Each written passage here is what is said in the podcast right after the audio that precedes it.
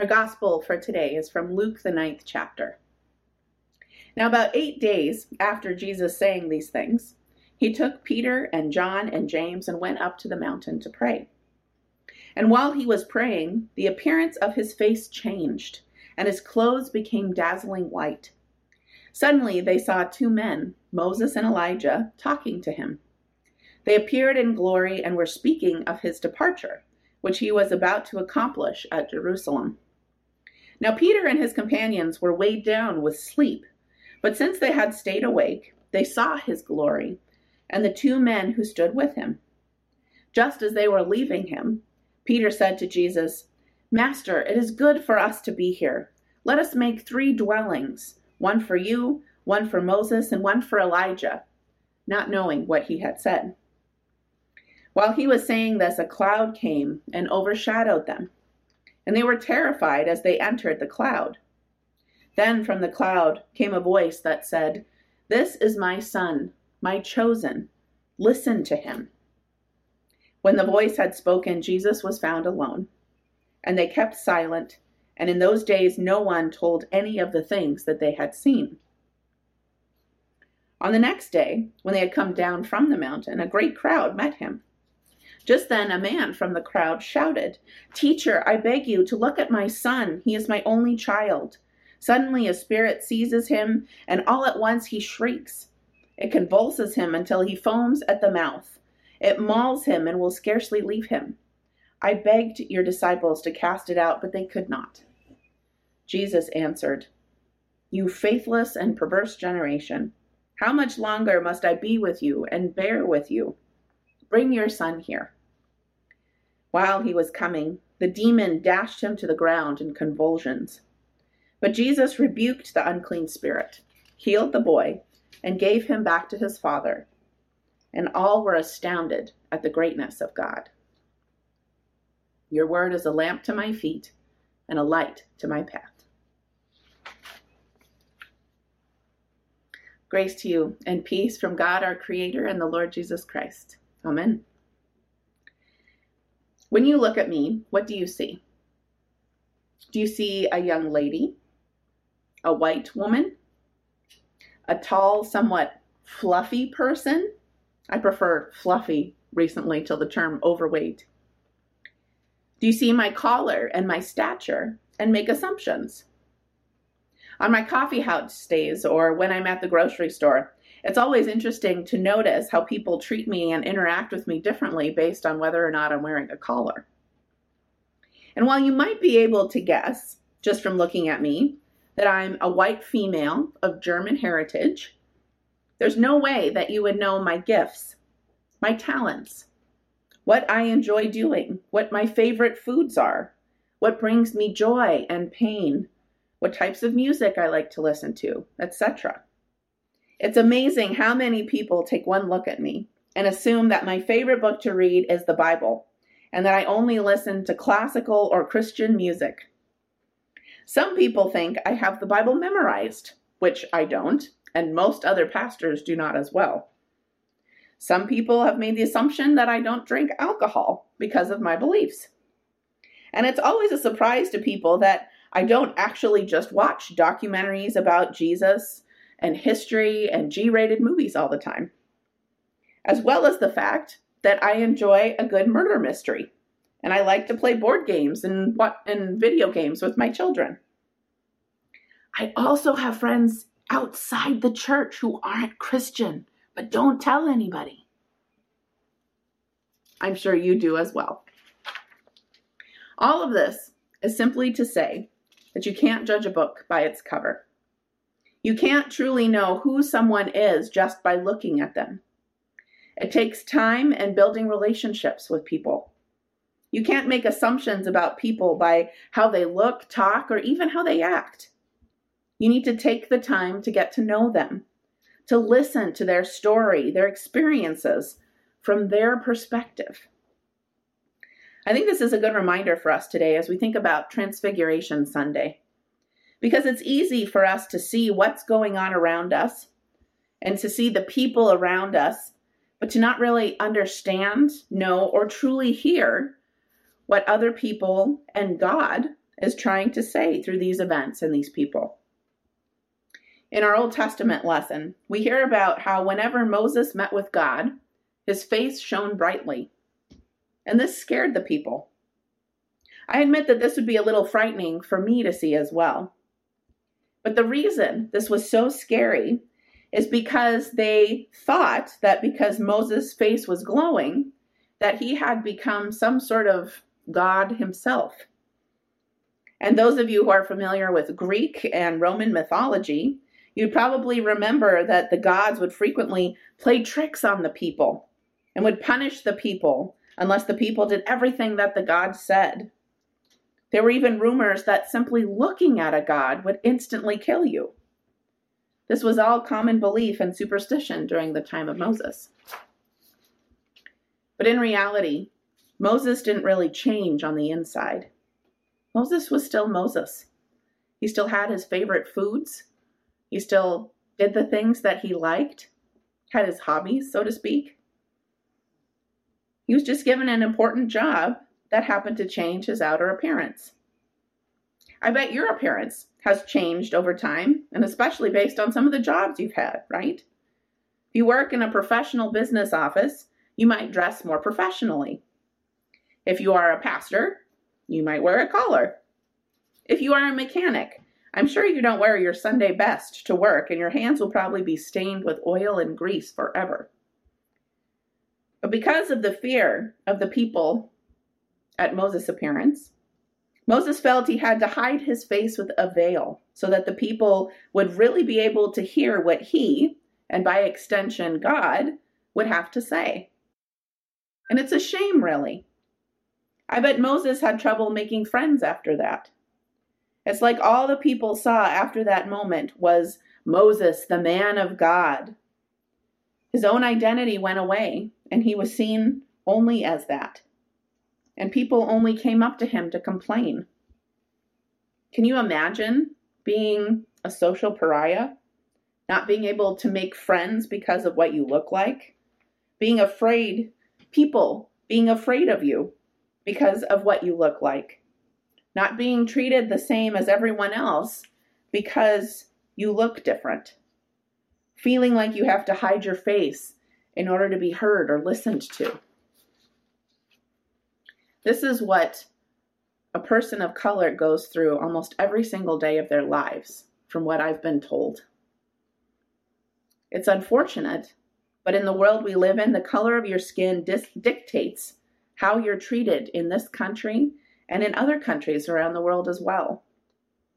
A person of color is often seen as what they are on the outside and judged by that. End of story. That's what racism is. People don't take the time to get to know who they really are, who God created to them to be glowing messengers and children of God. Their stories, their experiences need to be heard and deserve to be heard because their stories are a part of God's story, a part of the human story. And yet, even after all this time, Many still feel as though they need to hide their faces, who they are, and the systems in place that seem to encourage and reinforce poverty and inequality in our country, and yes, even others, force people of color to stay in the shadows. It doesn't help either that so many of our scriptures have been misinterpreted to support racism and this idea that the way you look dictates who you are, dictates your value. The story of the Transfiguration is one of those. Now, I've seen many pictures of the Transfiguration throughout my life. I'm sure you have as well. And very few of them portray dark skinned Jesus. In fact, if you go to Google Images and type in the Transfiguration, as I did this past week, you will find only one or two pictures out of hundreds that portray Jesus as dark skinned. But rest assured, Jesus, who was born, lived, and died in the Middle East as a Jew, was dark skinned, as were his disciples, as were Moses and Elijah. And so, this image of a bright, shiny white Jesus is just not accurate.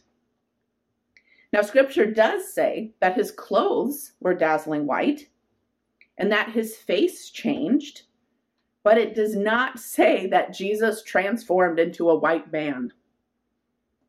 It does say that Jesus appeared in the glory of God, spoke to Moses and Elijah about his death in Jerusalem, and that God's presence was very evident as God tells the disciples to listen to him. Now, why would God say this? Up until this story, Jesus has performed miracles. He has traveled, slept, and ate with the disciples, taught the masses, and yet they are only guessing at who Jesus is. They still don't really know who Jesus is, and they still are having trouble listening to what Jesus is saying. Jesus will not overthrow the current leaders. The disciples will not become rich and powerful or gain fame and glory by fighting in a war, which is a horrific way to try and win fame and glory, by the way, in my opinion. No. Jesus, God, will die, which he has told them once already, but he will have to tell them many times again because they still have trouble understanding what that means. The disciples will be faced with the choice of standing with Jesus and dying with him or having to hide in order to save their own lives. A horrible decision for anyone to have to make. And then they will be social pariahs for a while themselves. They will have to hide in an upper room and stay away from their families for fear of being killed for their beliefs or their families being interrogated or tortured.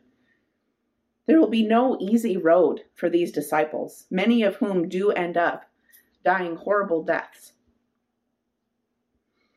So, what is the point of the Transfiguration story, you may ask? Why do we even talk about it at all?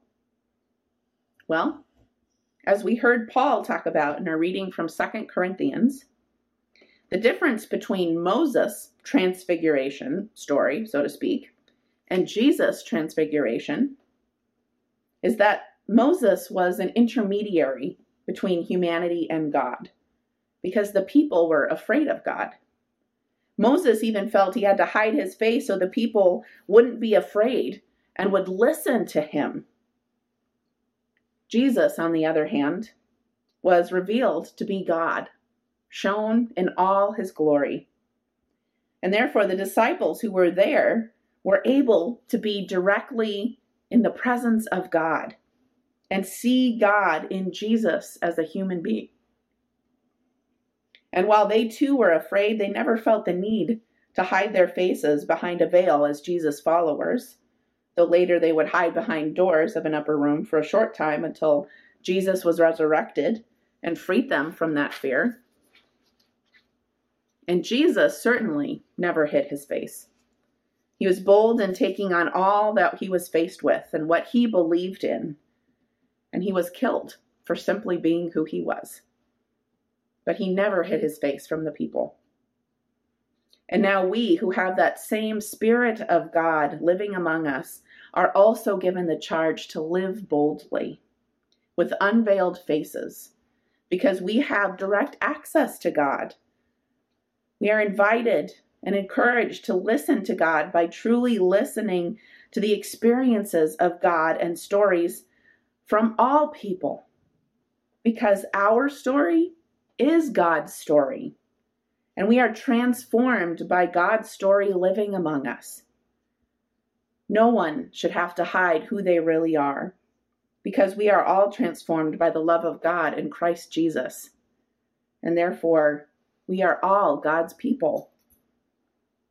As followers of Jesus, we are called to live as free people, lifting up the plight of the outcast, lifting up those who are being treated unjustly, those silenced because of what they look like on the outside instead of who they truly are on the inside. And we start that work by simply listening to the stories of others, allowing them to shine as brightly as Jesus living within them as Jesus lives within all of us.